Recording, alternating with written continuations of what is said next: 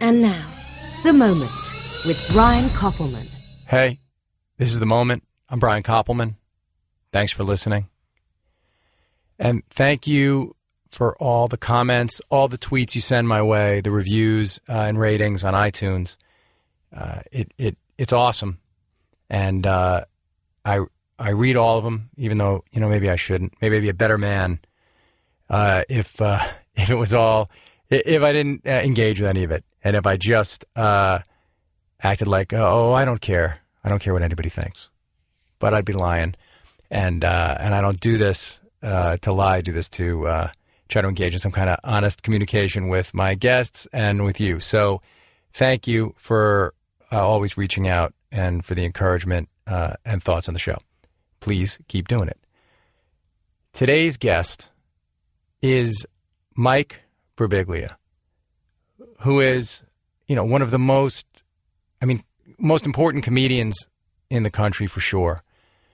He's a lot I'd say he's a lot more than that, but I think being a comedian is great. It's hard to be more than that. But he does also, uh, he's written books. He's been nominated for a Thurber Award, which is like the highest award a humorist uh, writer can get. He's a filmmaker, writer, and uh, director of the movie Sleepwalk with Me. He performs one man shows all over the country. He's a regular on This American Life. He's a hilarious, incredibly uh, a talented guy. And I'm thrilled to get to talk to him. We've met a couple of times. We first met on Twitter, I think, and uh, connected there, and then have I've gone to see his one uh, his one man show in progress, which is awesome. Uh, I went to a reading of his new screenplay in his apartment in Brooklyn, which was his house, which was also awesome. And uh, this guy seems to have figured out a whole bunch of stuff and yet, in the stories that he, he tells, he's almost always the fool. And I'm curious about why that is and, and how he really thinks of himself. And we'll get into that and a whole bunch more when he gets here. Thanks for hanging in. Thanks for listening. Birbiglia will be here soon. Great. Mike Birbiglia. How are you? You're here. I know. Can you believe it? After all this tweeting at each other, a lot of tweeting, and I had sort of your thought, legion of you, you you sick people on me too. You have a legion of fans who tweet at me also. Well, it was nice to know you have a legion of fans. I got a couple of fans. maybe, maybe have, I don't know. You have a, a a legion of real but, you make your fans. I mean, your whole thing. It feels like you have a big family, kind of. It is a little. It's a little cultish. It's uh, because I'm not well known people listening to this right now might be saying, "Who is this?" I'm looking at his name and I do not know who this is, and and and that's sort of the essence of of my career is that I have a thing where a lot of people come out to my shows. Like I'm playing BAM Opera House in a couple weeks. It, will probably be sold out and. And uh, what's the date? Like what's two, the date of that show? September fifth. September fifth. You got to go see Mike Birbiglia. so it'll be, but but the point is there'll be like two thousand people in the room, and chances are everyone in the room that day said to someone in their life, I'm going to see Mike Birbiglia, and that person said, who? And then they said, and then they referenced some projects I did, and then they go, "What's that?" That's oh yeah, but you're saying the only two thousand people in San yeah, yeah, Francisco, exactly, yeah, or or Brooklyn, yeah. But what's interesting about that is, I'm sure that when only hundred people came to see you, so that was awesome. All every step of the way has been interesting in its own way that is and, cool in its people. own way. Yeah. Because like uh, I remember when I would go see Blues Traveler. Yeah. In New York, and it started. They had like hundred people. To, oh, is that right? Little shows. Oh, that's cool. They're from here. Yeah. And then I remember they played Wetlands. Do you when, you when you moved to New York City was there Wetlands still there? I don't like recall Hudson? it. No. And it would be like 700 people, and then finally they played Roseland, and it was like yeah, I know that one. Right. And uh, I was thinking, like each step, it, they somehow made this thing feel like a family. That's why they've had this 20 year yeah. career which is it seems to me like what you're building, whether by intention or not. No, no, it is by intention because what happened was is that I moved to New York to become a comedian and right, right out of college, and I had been uh, working the door at the Washington D.C. Improv for a few years before that. A lot of this is uh, kind of covered in uh, my movie Sleepwalk with Me, but it's uh, well, you're, you're a bartender there. I, yeah, I was a bartender in that version, but um, but anyway, I was performing in a lot of shows that were like tonight comedy in a real general sense. And I found it to be the, I found myself to be a huge disappointment to audiences. Like really, people would come to see like you know comedy, and there'd be four or five comics, and most of the audience would be like, "I don't like that guy." about me, and but then but then like three out of the hundred people in the crowd would be like, "I like that guy." That's my guy. And then over the years, it's all about kind of getting in touch with those three out of a hundred and saying, hey guys, if you want to see more of what I'm doing, come over here. And then, like you're saying with the Blues Traveler thing, like 100 becomes 500 becomes and, a and thousand. you were aware of, you were constantly aware of building that in some way. Yeah, I- I, I think I was because what what happened was is it was so discouraging to play for audiences that didn't like me that I was like, well, I got to figure out how to get those people who who like me to be the whole audience. Well, yeah, I, I have this question written down actually to, to ask you, which is that, uh, and, I, and I figured it must have been in, in some way a series of decisions that you made, but um, comedian f- friends of mine, the, the hardest thing for a comedian to track or understand is if they're, even when they're killing, Yeah, how to make that audience their audience. sure, yeah, Exactly what you're saying. Yeah. It's so hard for that, because what comedians do is so ephemeral in a way. yeah. Like I go to the Comedy Cellar sometimes. Um, actually, I'll I spend a lot of time with your friend Gary, who's there a bit. Sure, yeah. Um, and I actually go there process wise to see how my m- new material is doing with everybody. People Without- who people aren't who there aren't- to see me. I like I go there to not to bomb, but to just kind of experience it the way that some like to basically experience the live action version of people watching TV flipping the channels. I, that's really a smart strategy. I mean, you're trying to stress test it in a way. Yeah. so that you're It's like the giving people your, who, who are not really going to like it necessarily. yeah you're giving you- you're not just uh, relying on the fact that, uh, that your people will come out to see you play your hits or or the new uh, iteration of what you do Right. You want to make sure that you're actually bringing something really good to them Yeah, because at, in the best case scenario, my shows play like an inside joke. Like when I go to Cincinnati or San Francisco, it's like my people, they like Two Drink Mike, Secret Public Journal Live, Sleepwalk with Me, my girlfriend's boyfriend. We're all on the same page. I can almost pick up where we left off story wise, and they know the backstory. I was thinking about that you know I saw Sleepwalk a long time when it first came Yeah. out but I remember and I was thinking about it walking here today and I was thinking about this idea of I somehow where it's a good mind meld already because I was thinking about the way in which you trust your audience, which is interesting because you know the character that you write for isn't that like uh, gets burned by trusting sometimes. I mean, True. The, the- when you're telling your stories, like like you know the performer point, yeah. and then the character you're talking about Yeah, are yeah. different people. Actually, True, yeah. uh, I've noticed in a bunch of different ways, but um, but the moment that you jump on the bed after, in Sleepwalk. yeah, and and people should really see this film. It's a, a, a for my money, It's cheap. It's on Netflix. so it's I mean it's, free, it's, it right? feels free, even though you're paying something monthly, but it feels free. Yeah. Um, I don't know how are you spending those Netflix royalties. By the way, that must. I mean, did you Oh, you must buy coasters for the for your Can't house? even go into the economics of film, the dour economics of film. No, but but um, what's great is that in in most movies, I don't think I'm going to give anything away. If you haven't seen this movie, it's about a whole bunch of different stuff. But but one of the things that it's about is you realizing who you need to be and Mhm. who you are. Right, this character, Mhm.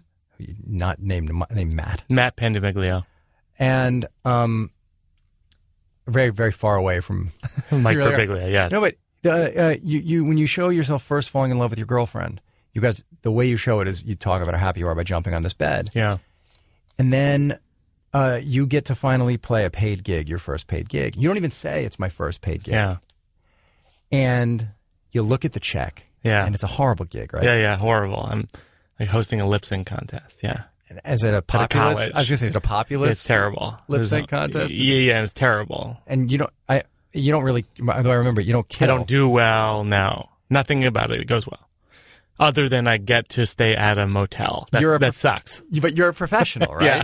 You get paid. The- she gives meager- me the check. We do a, we do sort of a, a close up on the check, which is like a hundred dollars or whatever it is, and and I'm so happy. Yeah, and you you just see on your face you smile, your your your, your eyes light up, and then alone in this really bad motel, you jump on the bed. yeah. but you do the whole thing without comment, without saying, this is my like this is what I love. Yeah. Where you trust, and uh, and uh, you know most movies, most Hollywood movies, they wouldn't they wouldn't trust the audience to take the leap that this is what this person's supposed to do, and you you did trust your audience. Yeah, we were able to because we didn't have a studio that backed the movie. That that's why we were able to. I mean, we we took so many chances with that movie that that you would have people over your shoulder at a studio. I think I, in my experiences with studios and networks, going, you got to explain that, you got to explain that, you got to explain that, and it's yeah, it's fun to it's fun to trust your audience.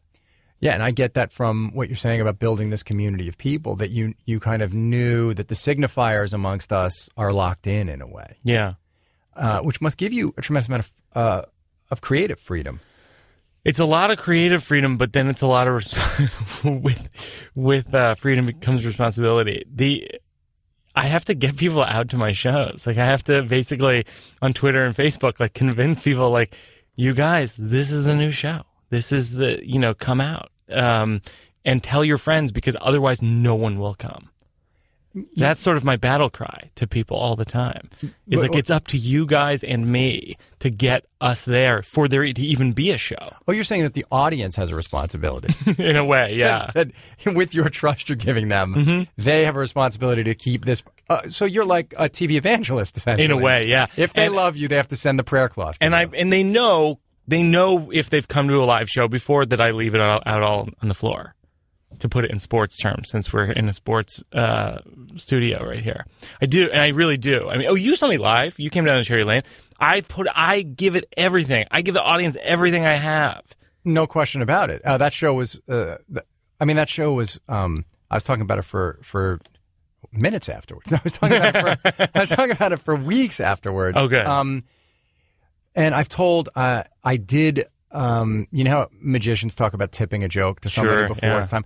I did tip on Adam and Drew's podcast a tiny bit your lateness thing. Oh, wow. I credited you. I mean, Oh, that's that's all I say. It's Mike That's nice. Birbiglia's Yeah. thing, and you got to go see Mike Birbiglia. But I was on Carolla and Yeah, I love those guys. They're great, and they love you too. But we were making a point about being late because I was really early to do their show, Yeah, and. Adam walked in late, and he hates being late, and he Yeah. didn't know there was a guest, which is why he he was late. So he was furious at his guys, and I, I talked about the thing you did, uh, which you don't like lateness very much.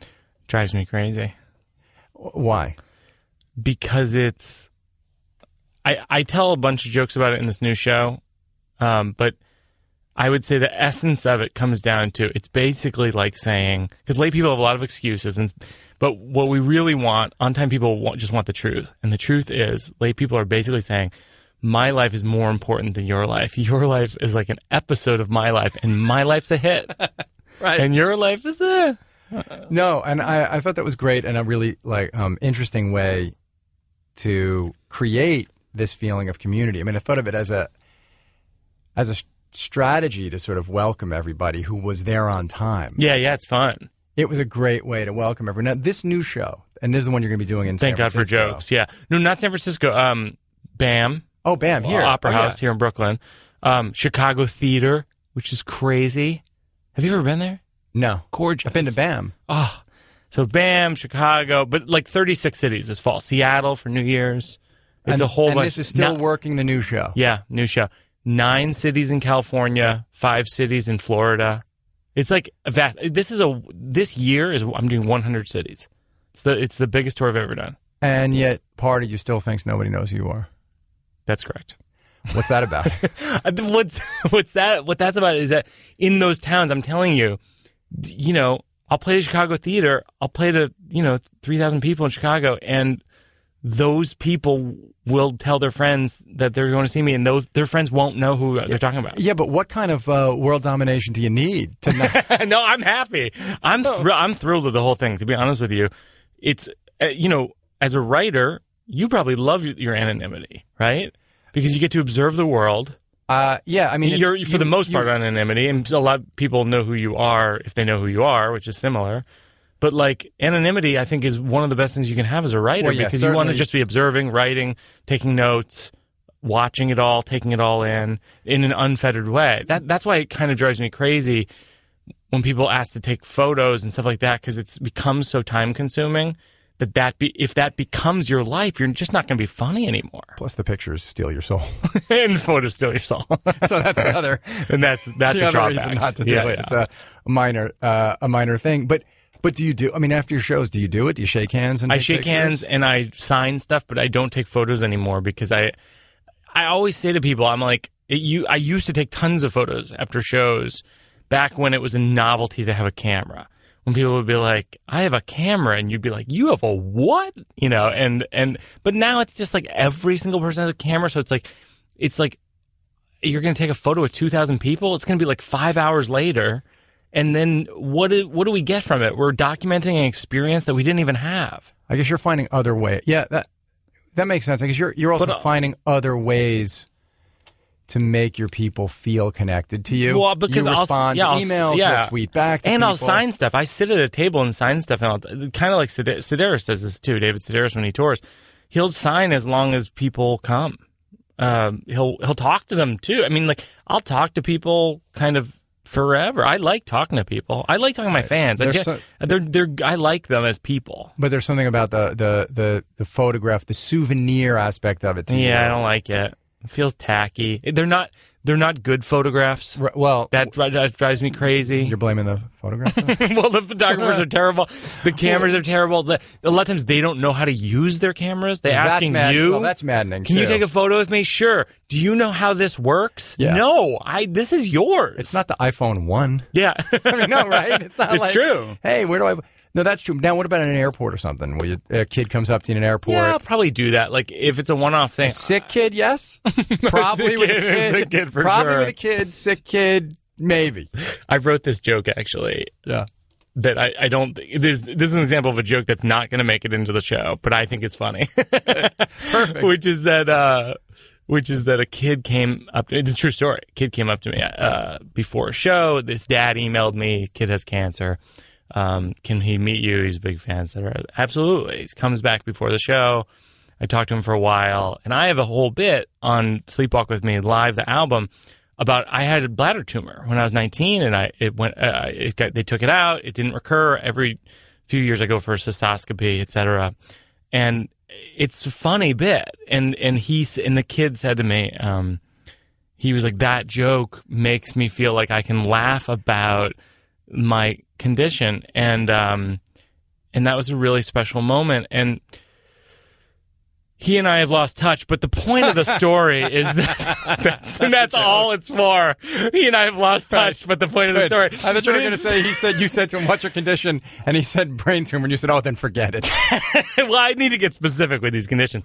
No, but, uh, But, it's sort uh, of a fun throwaway joke, but it's not. Oh, it doesn't that's- fit in the show. no, that's uh, excellent. And uh, if you want us to think it's just a, a joke, that's No, it's true. No, um, but uh, I'm sure to those people. The thing is, I, I watch you connecting online, and actually, I think that it's clear that you care a lot about these people, and it's clear at the shows that you care a lot about these people because you have crafted and created an identity very close to who you are, Sure, I think that's accurate. um, and you let people in by talking about your family in True. a very sort of direct, non-jokey. Non-jokey way. Was that hard to do? Did you start doing that from the beginning? I mean, comedians No, do that, sure. but you do it in a different way. No, I think I think when I was starting out, I was I was uh, attempting a persona like all comics do. I think when they're starting out, your influences for me it was like Mitch Hedberg and Steven Wright and Bill Cosby and all these people infiltrate who you are, and you're just doing you're essentially doing an imitation of them with your writing. And uh, for me, it was very Mitch Hedbergy, like early on, because when I was in college, my sister Gina sent me a, a VHS cassette of Mitch Hedberg's first half hour special, and I watched it like on a loop. The, the, my my son and I, he's 18. We Yeah, I met him. He's great. we still think we still, from the moment we first heard it together, it might have been our first, our very first joke we had together might have been Dimitri's swimming joke, but I think right after that is just, and we say it all the time to each other. The club is formed. oh yeah. I mean, we say the club is formed about everything. Is that the club sandwich yeah. Okay. Yeah. You like frilly sti- you you like frilly sticks? Yeah. The club is formed. yeah, he Yeah. did that on Letterman. That was an amazing set. Yeah, we. I mean, Hedberg was just Uh, He was unlike anyone in history of comedy. I think. I mean, there are one or two guys now who sound a lot like him, but you're not allowed to say that. I know. If you say It's a it, secret. it's a secret. It's a everybody, secret within comedy but that everybody, knows knows. and very funny, by the way. good comics, good clones. Good. Whoa. Even you even went Hed- all the way to clones. even Hedberg clones are good. Wow, that's so insane. And if that those people are listening, they're upset now. Yeah. You're not allowed to say it. And we like you guys a lot. I yes, for sure, I do.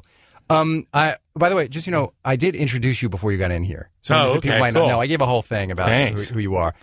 Um, and oh, and about that anonymity thing, I will I will say, because when you asked, yes, the, being able to be sort of distanced and detached and not seen all the time is great. But one thing that I think it'd be a lie to say that uh, that part of what we want, I think, uh, people who are creators of um, of stuff, from writers, we are trying to find a way to communicate with a big group For sure. what we care about. Absolutely. But but the other part of it is, and I know you you do this too, is I'm going to say for, for me, I wanted to have a right to enter the conversation, like the cultural conversation. yeah, that makes sense. And I that so that was part of like so for me, part of it was I want to be able to talk to artists who I think are great, Yeah. and I want to have some standing in that conversation. yeah, yeah, that makes sense. So that's the only sort of like difference between me and like some very pure, you know, uh, George Saunders or something who's up in Syracuse writing these incredible n- Yeah. novels and is, I believe, happy to only be seen by the people he's teaching. Yeah. And when he occasionally gives a commencement speech, like um, I want to know what makes you tick, and I want to be able to have a way to get into that conversation. Well, it's funny because you came over. I'm not going to say the name of the movie or the anything about the movie script, but I had an informal reading of a screenplay I wrote recently that you came to, and um, I was glad, so glad to be there. it was really really fun. We had a bunch of great actors, and it was a ton of fun. But um, you gave some really astounding notes, and uh, I was talking to Michael Weber, who's another screenwriter who wrote *Fault in Our Stars* and *Spectacular Now*, a bunch of stuff. Great guy. Oh yeah, great guy. Did you know him before? Before that night, Yeah, yes. you did. Okay.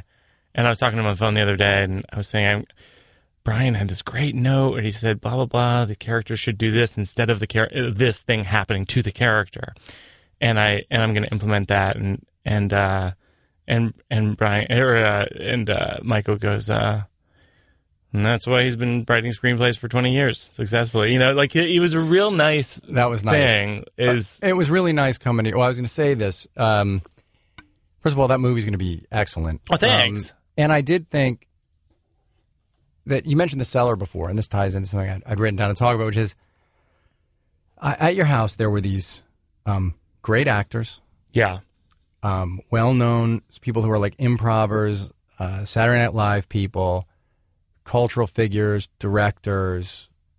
There weren't a lot of stand-ups there. that's true. I mean, Jesse was the only person I who's didn't been see a, that. I didn't see the end of that sentence coming. That is true, though. Je- I mean, Jessi Klein, Jessi Klein was there, is yeah. a wonderful stand-up. Oh my God, she's the best. But she wasn't there for that. She was there because she's, a great actress, and, and, she's in Sleepwalk with Me, and, and and is a um, screenwriter in screenwriter right. and yeah. runs a TV show. Mhm. And you know, I remember on Maron's show a couple of years ago, you you talked about how uncomfortable the cellar used to make. Still does, in a way. like, uh, yeah, do you feel somehow judged by the stand-ups? Do you like uh, what? You know what? What's it, your relationship to that? You know what it is. I I love stand up comedy. I love comedians. Um, improv, which is what I I came up in in college, and when I moved to New York, I had an improv group from from my college that called Little Man at UCB Theater. We had a regular show. Um, and now I have a show at UCB Theater pr- semi regularly with some of those people like Vanessa Bayer, Eddie, Eddie Bryant, Tami Sagher, Chris Gethard, um, called Mike Birbiglia's Dream, and it's uh, like every few Wednesdays or so. Or so. And uh, improvisers are very yes and uh, they're very co- they're positive, they're upbeat, they're collaborative, they're uber collaborative, they're uber, uber giving people, and um, Before Uber was a car service, it meant something else. Just for the young listeners, They're, uh, very. they're uh, they're extremely expensive uh, car service giving. Um, no, but- to yeah. Exactly. No, so anyway, I improvisers I find to be better collaborators than stand-ups. Um, but but I love I love stand-ups. Yeah, do you think they love you? I don't know about that. I mean, no, that's like, do I- you, I, where do you think you fit? Like, where do you think you fit on this? You know, uh, like I know Cosby is, and those the names of the people you just said, but it seems to me like there's another tradition in which you're really working. You know, it's a, sto- a storytelling tradition. Even Cosby, who tells stories, and I think he's you can make the argument he's the greatest comedian who ever lived. Just Yeah. one of the top. I think Chris Rock made that point Five. recently. Yeah, Rock made that point recently. Oh, he did. Yeah, at the American Comedy Awards, he gave a speech about Cosby, presented him with this lifetime achievement. I he says he's that. the best. He's the best that there ever is. I mean, yeah, there's that great Ever moment in was. Comedian when Jerry goes to see, you know, in Comedian when Oh, Jerry goes yeah. to see Cosby, For sure. and you just realize, oh yeah, Cosby was the man. But but Cosby's, I one never get the sense after the initial stories about Philadelphia and growing up uh, that Cosby was telling the truth, and you No. make it a big point. That's very good. It's a very astute point about Cosby. or yeah, you know, you never think he's, t- but you're you make it a point that you're basically telling, you're making, you're making things funnier, but you're relaying what you see uh, as truths. Yeah, I think that's true. Yeah, I definitely in Sleepwalk with Me say this is true. That's the opening line of it. And a lot of times people say, "Was that true?" And I'll say, "Yeah," and they'll say, "Was it?" And then I'm, I don't know what to do. I guess I could say it louder, like, "Yeah," but even like, on "It's stage, true." you say it all the time. This is a true story. This it's really true. happened. Yeah, it's true. It- yeah, You loop back to that, yeah. and I know it's not all narratively exact. eh, Right, right, right. I fudge, I fudge out chrono- chronology, but Sure. Um, but how did that, how did that kind of develop? You started to talk about how the first the, your persona was this crafted thing, but then what? How did you become trust that you could become this kind of very personal storyteller and take people with you? it was a series of of uh, of incidents. You know, one was meeting the director of uh, my one man show, Seth Barrish, who's a, a established theater director. Um, he was at the reading, And he helped on other. Yeah, yeah, he co-directed Sleepwalk with me. He, you know, he's he's he's been involved with all my projects for like the last eight or nine years. Um, the other was starting to work with the Moth, which is a storytelling series and podcast. Um, the other was starting to work with Ira Glass and This American Life. Um, there were a lot of things, you know. Another was like Nathan Lane, like endorsing my show, Sleepwalk with me, and saying that he would present the show with essentially no strings attached. Like he wasn't fiscally Right. tied into it. He was just like, take my blessing, say Nathan Lane presents. And there was a few things like that where along the way I was like, you know what? I'm just going to keep going for it in this direction of creating something that's a meld of theater and and storytelling and stand-up comedy. Because like, I, did you feel like when you started to to string these things together into a longer narrative form, did you have the sense that you'd found your like your purpose in a way? Did, Yeah. Did you sense it was different? For sure. Yeah. When did that start happening? The first few times, like I told a story, like in 2003, like 11 years ago, I told my first moth story. It was at Aspen Comedy Festival, which is now defunct, but U.S. Comedy Arts Festival in Aspen, and it was this story from my girlfriend's boyfriend, where I talk about having a girlfriend, and if people want to hear the full thing, it's on Netflix. The special is called Mike Birbiglia, my girlfriend's boyfriend. Um, but I talk about having his first girlfriend in high school, and and and the the hang up of it being that she wouldn't admit that I was her girlfriend. She told me it was a secret, and it's really pride swallowing. I have to say, like when I tell it now, it rolls off the tongue. It's fun. It's got tons of comedic beats. First time I told it, I'd never told it to anybody. Right. It was so embarrassing to tell a group of strangers, like, you guys, here's the truth. The first time I had a girlfriend, she told me not to tell anyone she was my girlfriend because she had another boyfriend. and it got worse and worse and worse and worse until I met her parents and then I met her other boyfriend who didn't know I was her boyfriend also. And and it was so embarrassing that I was quivering on stage. As I- you were telling yeah, the story I still the- have the for the audio of it. Yeah, I still have the audio. I'm quivering telling it because I'm so ashamed and embarrassed. And then, but something happened in that show where I was like, oh, something is happening between me and the audience where I've never experienced in in life or in on stage in stand up, which is that the audience and I are having a conversation that's like a conversation that you'd have at three in the morning with your best friends. You, you know, or, ordering, diner- ordering, yeah, in a di- diner conversation, or like ordering a pizza, uh, you know, at, at a sleepover or something. And like, in it, I felt like, oh my god, I can tell this stuff to strangers. This is crazy. And right? I- so and- it did get like the thing happened. yeah. So then I was like craving that. Like, oh, if I can tell, if I could make that as funny as other stand up, then I'm doing both things. And where were you as a stand-up at that point? Had you started to build an audience? I think so. I mean, I had done, middling? I just beat- done Letterman. That first Letterman where you said your name a lot, Yeah. I just done Letterman like two months before. which is where I first. That's when I became That's uh, a crazy. fan of Mike Birbiglia. And I told you I tried to reach out to you, That's but I, I couldn't. I could. I couldn't. Uh, somehow, yeah. I remember I- we had this assistant, Dave and I, and uh, maybe she had seen it and said, like, "There's this. You got to watch this." And we watched it, and thought you were hilarious. And then heard there was an audio, a record where you said Mhm. did that same hunk, and I heard that on on Sirius comedy or whatever. Sure. And you okay? Yeah. All right. Have a drink of water. Uh, that's why it's there. And uh, and then I tried to reach you to say like, oh, we should meet this guy because maybe we, movies. And then it was somehow we couldn't Hmm. find you. But so you had done that Letterman thing, and then people started to come out to see you. Yeah, yeah, yeah. There's this guy. Uh, this I, I think this is a very rare thing that happens. There's this agent who's still my agent today. This guy Mike Berkowitz, and he now books now books like Louis, Aziz, Kevin Hart, like he Bill Burr, like He's your performance agent. yeah, not- yeah, yeah, yeah. yeah, exactly. He's kind of he books the who's who of of Right. concert comedians now. But I was his first client. He and I are the same age. That's awesome. And so we had this moment in time where like I did Letterman, he came out and saw me. We were like, let's let's try and make this work. And he, you know, he cold called for me to comedy clubs across the country and said Mike's a headliner, which was a real stab in the dark because I really wasn't. and so you just went out and started headlining. Yeah, And did you have? Did you feel like you had the material to go do that? I had a very light hour. you know what I mean? Like I had a very light headlining set. It was very questionable as to whether or not I deserved to be headlining comedy clubs, which is why actually you to loop back to what you're saying earlier. Do comedians like you? Yeah. There was a period of time where I distinctly feel like comedians did not like me because I was headlining comedy clubs. And I did Letterman when I was 24, so it's was like that doesn't you- you- make you a lot of friends. where you felt like because you know you hear you feel it now. I feel it now about Michael Che.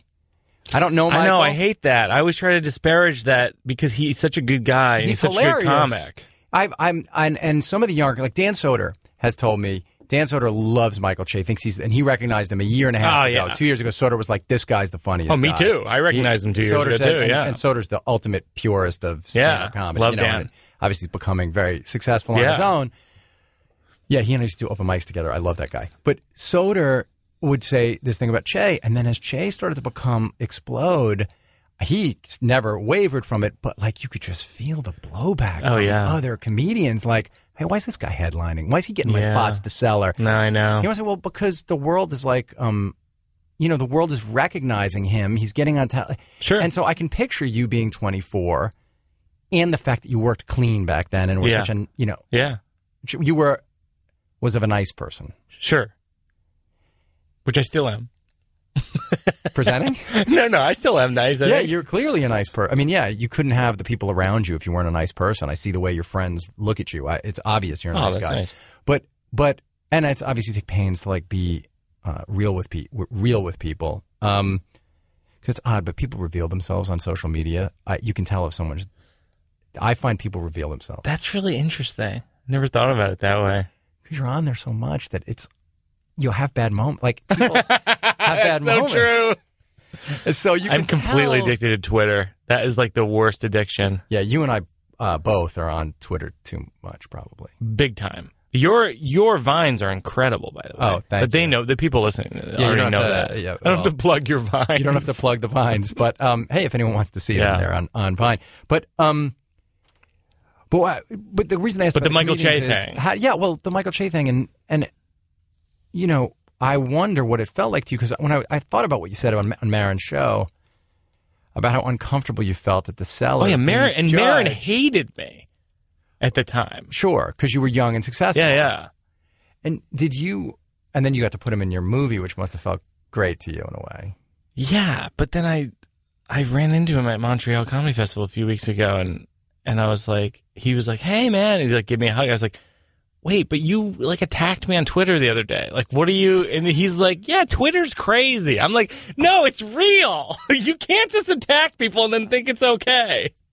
Wait, what do you mean he attacked you? He wrote some kind of thing like, you know, I wrote a tweet about something and uh, I figured maybe Michael Ian Black wrote back or something and replied, and then and then Mark wrote something to me that was like some weird burn of like, yeah, um, I don't know if that qualifies for your cutesy bullshit or you know what I mean? Like it was some mean, mean thing, and it's like, well, we weren't bantering, Mark. Like you just came into this and like attacked me.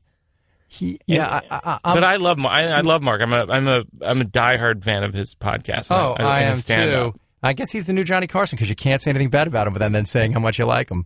It's true. I mean, it must be like, oh no, of course we love him. I don't like him as a person. No, there you go. but I love his I love his comedy and his podcast. There you go. no, but I ha, uh, I, I'm, I too am fascinated by Marx, and I, I'm, I do really like him, and I'm, I've had him in here, and we had this long talk about all this. I am fascinated by his sort of like, uh, and I'm, I'm going to go on his show soon. I'm definitely going to ask about this, even though it's his show, but I'm fascinated by his own um, refusal to accept that he's in a different place now. Yeah, That it's not him against the world anymore. I know. that he's like the king in a way Yeah, I know. of a bunch of deciding of like curating what matters in the world of comedy. It was weird. I was listening to his interview with Claire Danes the other day, and she was like, "I love the show." Blah blah blah. And it's like, well, what, Mark? What are you gonna do now? Claire Danes loves you. Yeah, you gotta. It's like okay, Mark, you've you've won, yeah. and he had, you know, and he, he has and deserves it. I mean, I would not be doing a podcast if it weren't for Mark Maron. Yeah, a lot of people that for, for a lot of people that's true. Pete And- Holmes, Pete Holmes as well. and I love doing it, and I love being able to have these conversations. And, and Mark definitely like um, blazed the trail and showed people what's possible. But there you are, just sitting there on Twitter trying to like do your thing, Yeah, yeah, and then like a cannon comes across yeah. the thing, and I can imagine it felt like, oh, geez, I thought we were, I thought we got We were past all friends. this. Yeah, yeah, exactly. But also, he and Michael Ian, it seems, isn't that where the Yeah, problem they is? yeah they go after each other all the time. That feels very real, even though they joke about it. And It feels like maybe there's real animus it feels like there's something there. right. Um, but now when you walk in the cellar, When I walk in the cellar now, it's fine. It's a different group of people. You know, it, it, it's a different time. Like I used to, you know, when I came up, it was like Patrice O'Neal. Uh, you know, some people who passed away now, like Patrice O'Neal, Greg Giraldo. It was Colin Quinn in a different phase of Colin Quinn. It was like, um, you know, Nick DiPaolo. It was like it was the tough crowd. Haiti. Crowd. Yeah, yeah, and uh, yeah, it was the tough crowd. The tough crowd with Colin Quinn was on at the time, Yeah. and that was when I moved to New York. That was the be all end all of comedy. Norton and. But it was like a different Norton. I feel like is like he's, he like they were all t- like their toughest versions of themselves, right? and and I didn't fit that at all. And so you just felt like an outsider. Yeah, so they would just come after me. I would just be Spider from Goodfellas, Right. essentially. and Mike, yeah, and how do you feel? Uh, so now you're saying you feel fine. yeah, it's fine. Like it's kind of neither here nor there. Like it's it's a new group of people, and Do you care about sitting at the table? Does it matter to you? Do you do it or do you do no, it doesn't, leave? it doesn't matter to me. I mean, it's nice when I have a nice conversation with like Gary, for example. I'll have Gulman's nice the conversations. easiest guy to talk to. Yeah, Uh, he's smart and hilarious. He's phenomenal, and and uh, yeah, no, I I like you know, and I like SD a lot, and I like Noam. I mean, I like I like being there, um, but it's really more just to work on material. That's what the focus is. Right, not being because that club already told you in some way. Exactly. No, right? That like, so then you went out and kind of did it on your own. I mean, you just did it outside of that system. Yeah. So what can you get from it except like kind of utility in a way, like the romance of that? Yeah, It's not romantic to you, Yeah, right? and it's also like I'm. Yeah, it's not romantic, and it's not like. I don't know. It. I. I don't do. I'm not. I don't have the same end in mind as the people who are there. So like a lot of people who are there, I think in their minds are like, well, maybe someday I'll get a sitcom or a TV show, and like I don't want to have a TV show. Not. Not that anyone's clamoring to give me a TV show, but it's not what I want anyway. Interesting because you're a very, very good actor. Oh, thanks. And I don't. I mean, I'm not in the compliments game on this thing. But I mean, you, I was watching the other night when you did this reading, and you're a, you. Uh, and I wonder if it's all the storytelling and playing these characters and playing yourself in these stories. You were just an incredibly natural and comfortable actor. Is it? Is that a part of the thing that you you enjoy doing? Oh, I love it. I love acting. I've been doing a lot of acting recently. Yeah. No, you're really in the John uh, Green movie. Oh, Excellent. thanks. Yeah. Yeah, this summer I've I've done like four or five roles in things. Like I was in Judd Apatow's movie, and and I've been doing some guest stuff on a TV series. Um, but like it's fun. Like I've been ta- I've been saying yes to a lot of stuff because I find as a film director, and you know I know a lot of writers listen to this and and directors. I think in, in actors, I think it's a good idea to kind of say yes to everything to learn everything. Uh, yeah, I mean, I, I've Yeah. acted in like four or five movies over the last couple of years too, and Yeah. it's like, invaluable. It's do it. invaluable because you. One of the things that's Uh, Not to the audience, sadly, when I do it. Yeah. but, it's, but, but to I'm me, sure, I'm I, sure who cares? great. But but to me, right? It's you learn, and in. It's not something that can be taught. It's like the Buddha's kiss in Siddhartha. It's knowledge you can only get by doing. Yeah, it's this, it's this amazing gift to be able to act because you learn a what helps directors. Um, b you learn like as a writer what's a gift to the actor because you're you, as a writer you should always be trying to give gifts to the actor that they can kind of run with things. And then it also teaches you what actors bitch about to each other about the director. Yeah, which is so much stuff. And and I think all, all, for me anyway, the the idea of having to relax and give up and cede a certain kind of control, Mhm. and just be able to control the piece of it that you can. That's right. But to cede control is like, because it's what you're asking collaborators to do. It's a kind of th- this trust that you're trying to engage in Yeah. as a filmmaker. When you can see it from the other side, it, it just really helps. Plus, it's really fun. To do. I mean, yeah, acting's fun. super fun. That's why I do my show at U- I, improv show at UCB. I mean, it's like it's just fun to play around. I mean, being actor, being an actor is like channeling your ch- inner child. No, I'm. I've, I've said this before on the show, but I mean, I'm so lucky that I didn't love acting like just this much more. Yeah. Because my life would have been horrible. I would have ruined my whole It's life. so hard to be an it. actor. I love doing it, but Yeah. I'm so fine not doing. Like I, it's Yeah. never something I've ever stayed up at night. Well, the unfortunate thing done. about actors is that they're so reliant on the the writers and directors to take an interest in them, and sometimes that doesn't happen. Yeah, no, it's uh, that's really well. Mostly, to- usually it doesn't happen. most of the time. Yeah. Is, well, this is so. There's this great line that that you wrote, and what freaked me out about this line is it's something that I've said to my uh, shrink. hmm Um, as a and you know an atheist Jewish New Yorker, I have a shrink. That's, that Yeah, they give you that sure. when Yeah, they give yeah, you both cards, the atheist card and the Jew card. At the DMV. at the you get the thing. No, but I've said this many times to him, which is that, um, and then I saw it in your movie, so I was wondering how you've been listening to the sessions. to your therapy. But it's that, um, that to be, you said to comedian, but I always say about being any kind of an Any artist, kind of artist, yeah. which is that to be that you have to be a little bit delusional. You do. And I, well, the thing I always say to him, because people, when people come up to me or they ask how to do this, and, and sometimes my peers will say to me, like, why are you encouraging them? But I mean, I know I was them right up until the moment I was right. I was a I delusional, I was a delusional, crazy person. I know. And so, how do you think about it?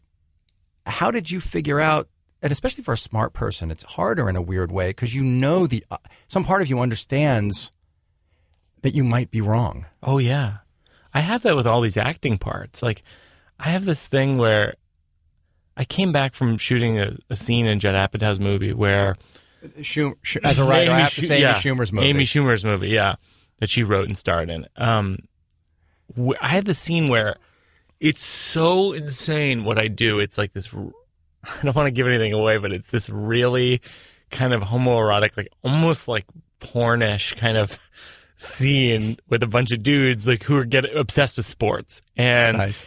and I came home to my wife and I just go, so something happened today.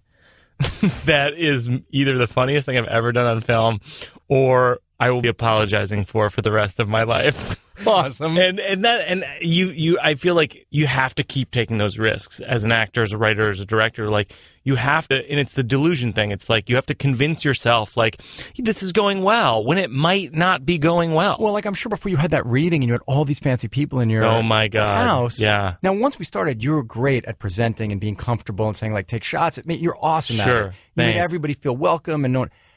But having done that, like sitting through a table read for a, a writer, is the worst experience. For me, it's Oh, torture it's so hard. because all you hear are the clams. Oh my If I can just be Buddy Rich for a second, but all you Yeah, hear is yeah. the, are the clams, the horrible Of course, moments. yeah.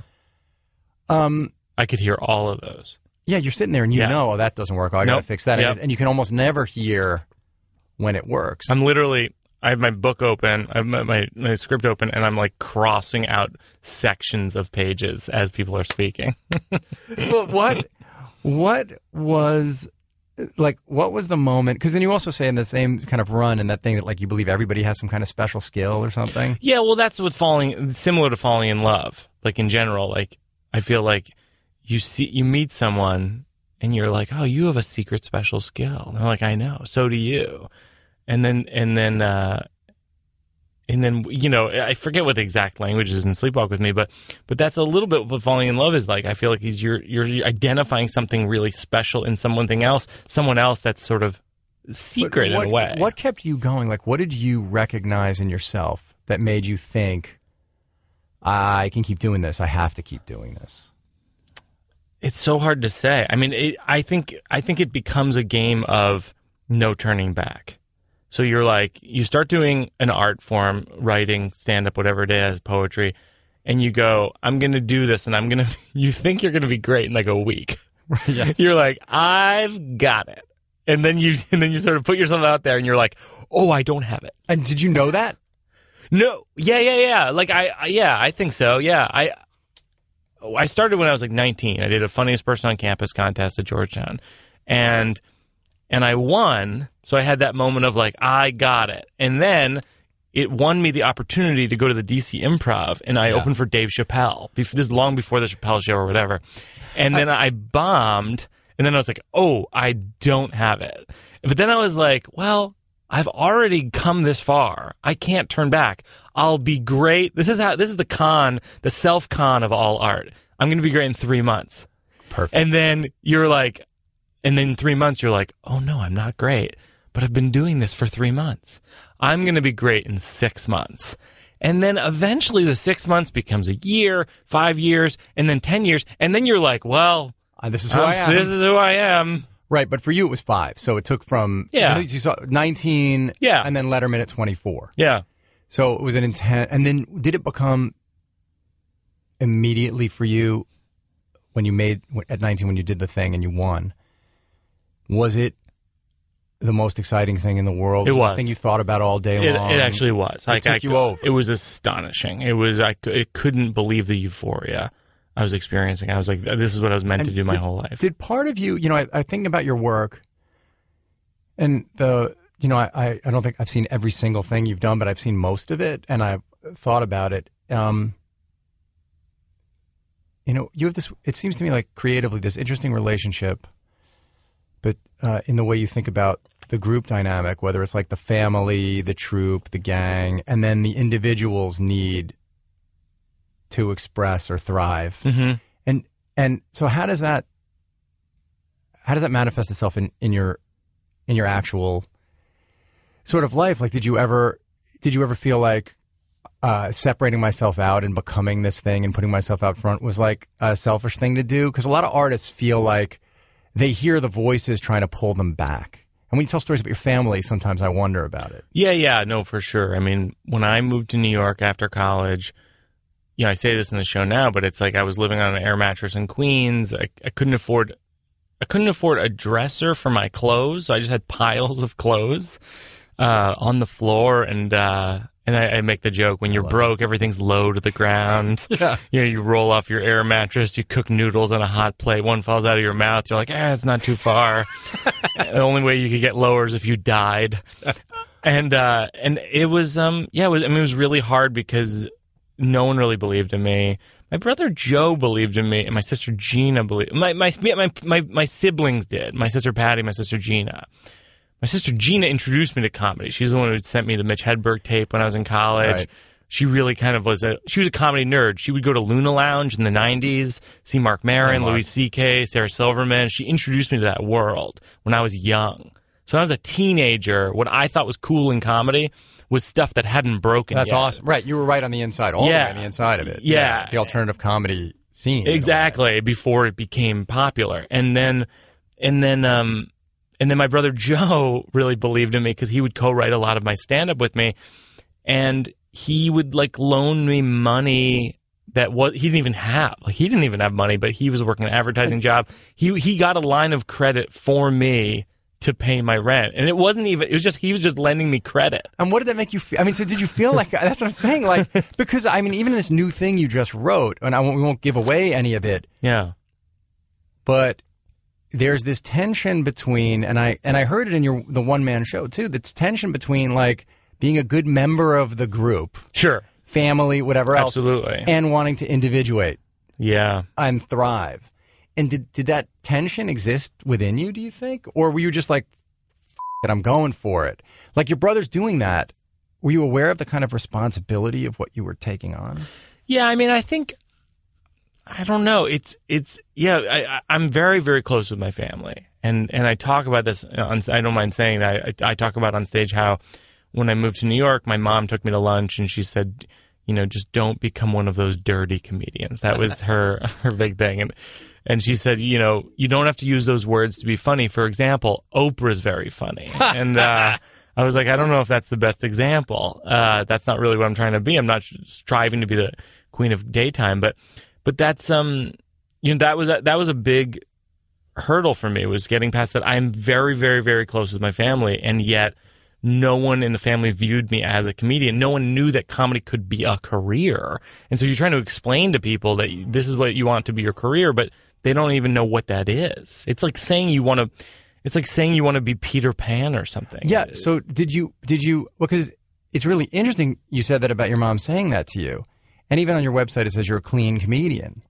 I know. I'm. g- I got to take that down. That's no, but it's an interesting ago. tension of honoring what your family's values Yeah. are. Yeah. But it's another thing like trusting your audience. You, you never say I'm now refuting it, but but you do ten of the dirtiest. Not not dirty in terms of people are. It's not the aristocrats, Yeah. but I, I, I have a joke in the new show that ha- is more crass language wise than probably any joke that people will hear this year. Yes, and uh, and I'm wondering if that was some kind of final break from whatever the constraints of your uh, whatever constraints you felt you owed your your family. Yeah. If that was finally you lifting it and being like, I have to be an artist in full bloom, though you wouldn't say it in that It is that. obnoxious way. No, it is that. I mean, you know, because I, I feel like there's something. You know, I, I don't curse a lot on stage. My four albums, which, by the way, if people are listening to this and, and go, I want to get a sense of what this guy does, but I don't want to buy his albums, that's fine. Just go on Spotify. I have four albums, Mike Birbiglia and uh, Two Drink Mike, My Secret Public Journal Live, Sleepwalk with Me, and My Girlfriend's Boyfriend. And, but yeah, no, I don't curse on any of the albums. They're, they don't have the explicit lyrics label on them. But there is something I've found over the years to be disingenuous about that because a lot of the people I admire are Lenny Bruce and Richard Pryor and and people who uh, George Carlin, people who curse a lot on stage and very Yes. well. And so for me to say like I'm a clean comedian, I don't want I don't want to somehow make that important. I don't want to put importance on that because I don't really believe in that.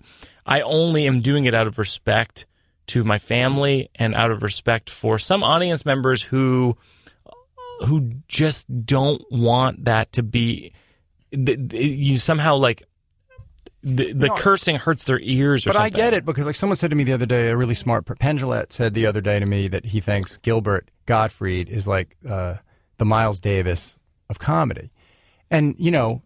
I guess you know you don't want to be the Pat Boone, like nobody wants to be. Yeah. and you're not. Like you're hip and you're you're on it, and you're telling subversive stories, and you're telling stories about cool and hip people and who they really are.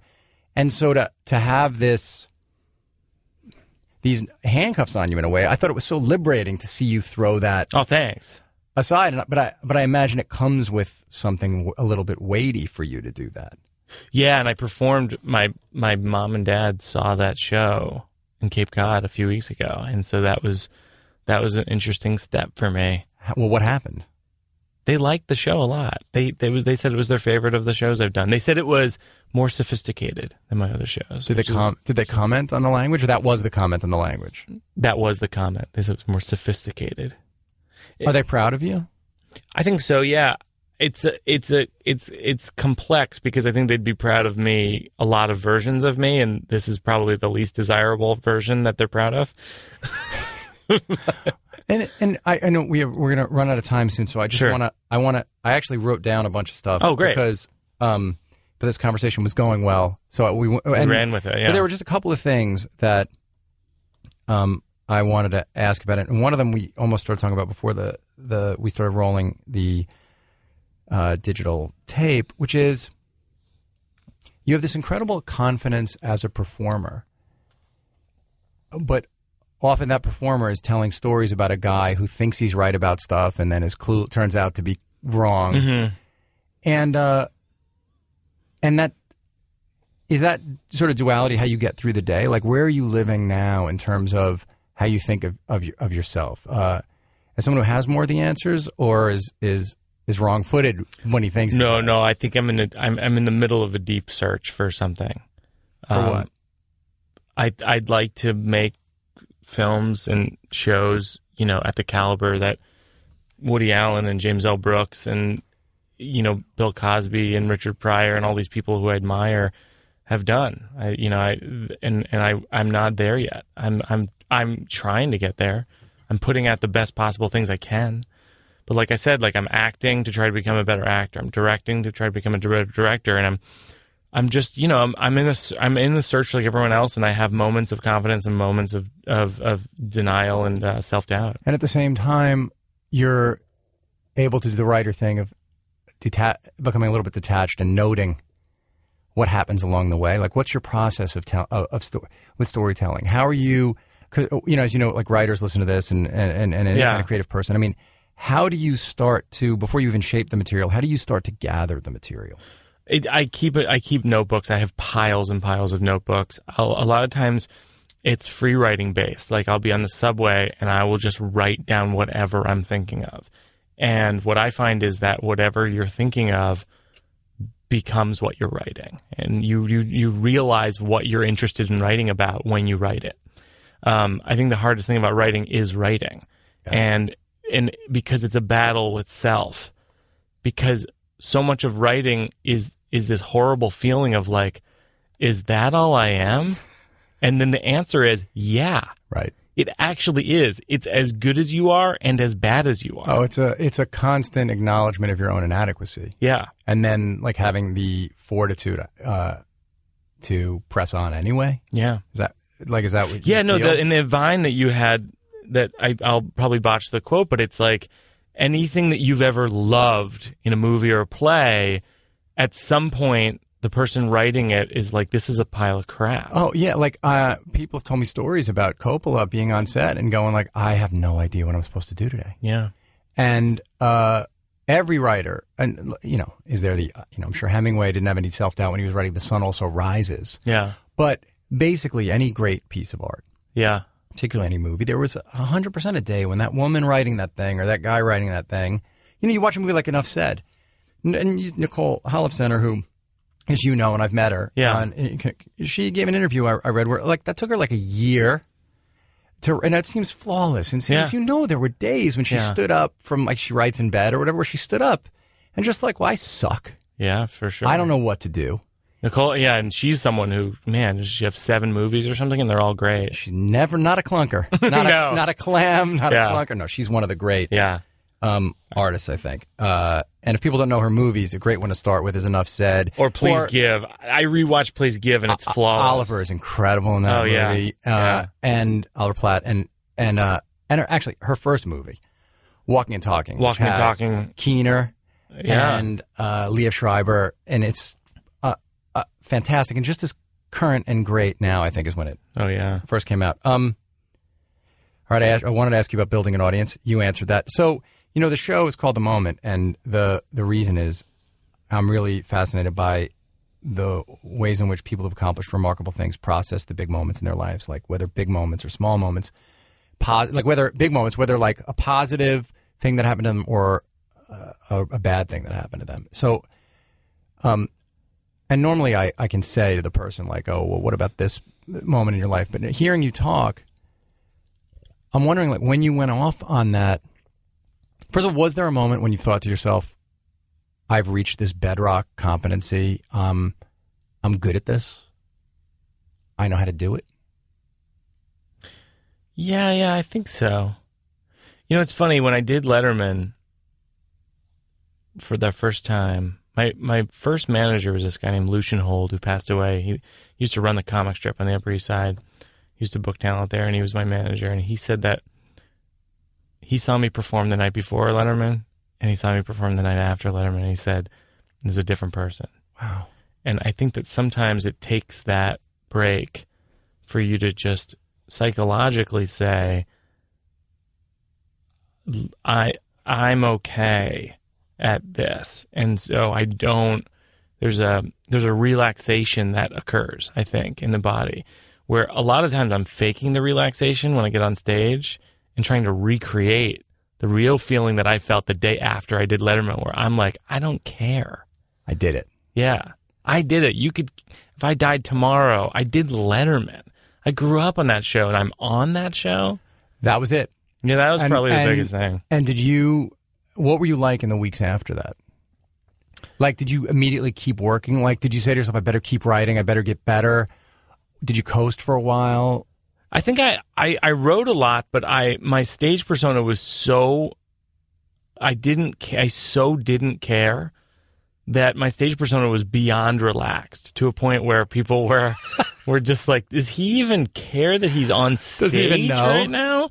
Yeah, like in some ways, like my first my album that's not even in print basically now or whatever you'd call it, Dog Years, in some ways is my most relaxed album because it was recorded right at that moment.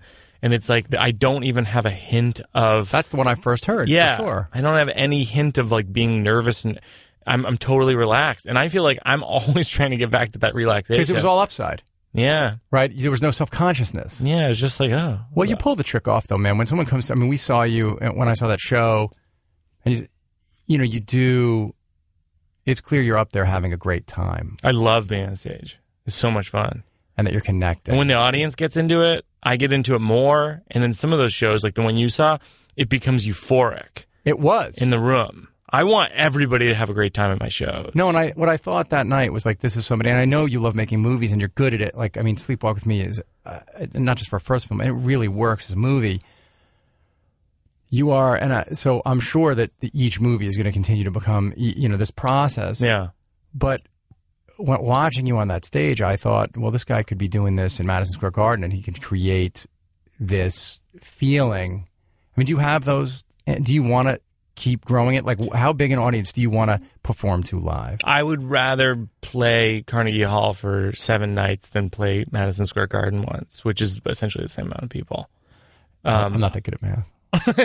no, you know what I mean. Though, like, like I, I, Yes, I, I like. You this- like the smaller. I like two. I like 1,000 to 2,000 seat theaters where everyone can feel like they're having an experience all at the same time. Almost, you know, that's why I call the tour "Thank God for Jokes." It's almost like a religious experience to me. Jokes are like a religious experience for me. Like sharing a joke with a group of people, everyone laughing as a group at someone saying something that is borderline insane is awesome to me. Well, it's something that you create every time you step on stage, and you do it in a way that's warm and inviting and personal. And I think that's what separates it. Um, where can people? Thank you so much for coming. Oh, thanks. This, man. I'm This is a, a blast to get to talk to you like this. What um people can find you on at MikeBirbiglia.com. Yeah, yeah. Um, Bur- it's birbigs.com or at birbigs. B I R B I G S, which is just sort of a nickname people. And you'll me. see Birbigs uh, and me interacting on the Twitter. I'm at Brian Yeah. Koppelman on Twitter. And uh, thanks for listening. Go see, go to his website, and if he's playing near you, uh, I, I don't ever really do this on the show, but it's true. Uh, it's it's um you could go with your parents, you could go with your brother, and you will find something in the show. Uh, I, my- say, I always say teenage children. People always ask me kids. Eh, 13 and up. Oh yeah, 13 year olds would totally get it, no problem. Uh, I wouldn't bring a New York. City, New York City wouldn't bring a 11 year, nine-year-old. New York City 11 year olds, Kansas City 15 year olds. yeah, exactly. But um, hey, Kansas City, I'd say don't send me letters. But come on, you don't even have podcasts there. I'm just joking. It's a joke. dear. No, I'm not. Dig I in know, the I'm just- hole. I'm not. It's not true. Digging the classic compliment hole. Go see Birbigs. You'll have a great time. Mike, thanks for being here, man. Thank you so much. Thank you for listening to Grantland. To hear more Grantland shows in your earballs, subscribe to Grantland Sports and Grantland Pop Culture on iTunes. Or go to grantland.com and click on podcasts.